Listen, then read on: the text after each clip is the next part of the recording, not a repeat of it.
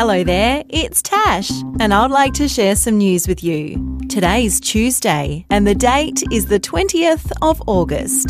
Today, I'd like to talk about snow.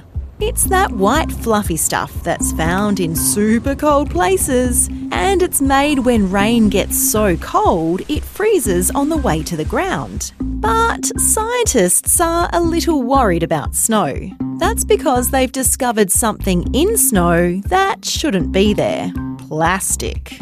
These scientists took samples of snow from really snowy places, like the Arctic at the top of planet Earth and the Bavarian Alps in a country called Germany.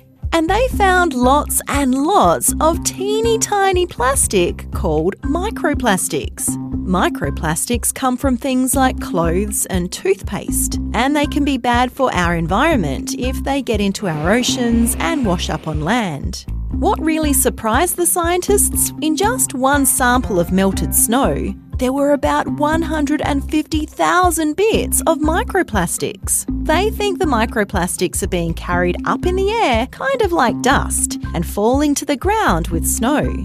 But they'll be doing a lot more research to find out for sure. And that's the end of news time for today on ABC Kids Listen. Let's catch up again tomorrow.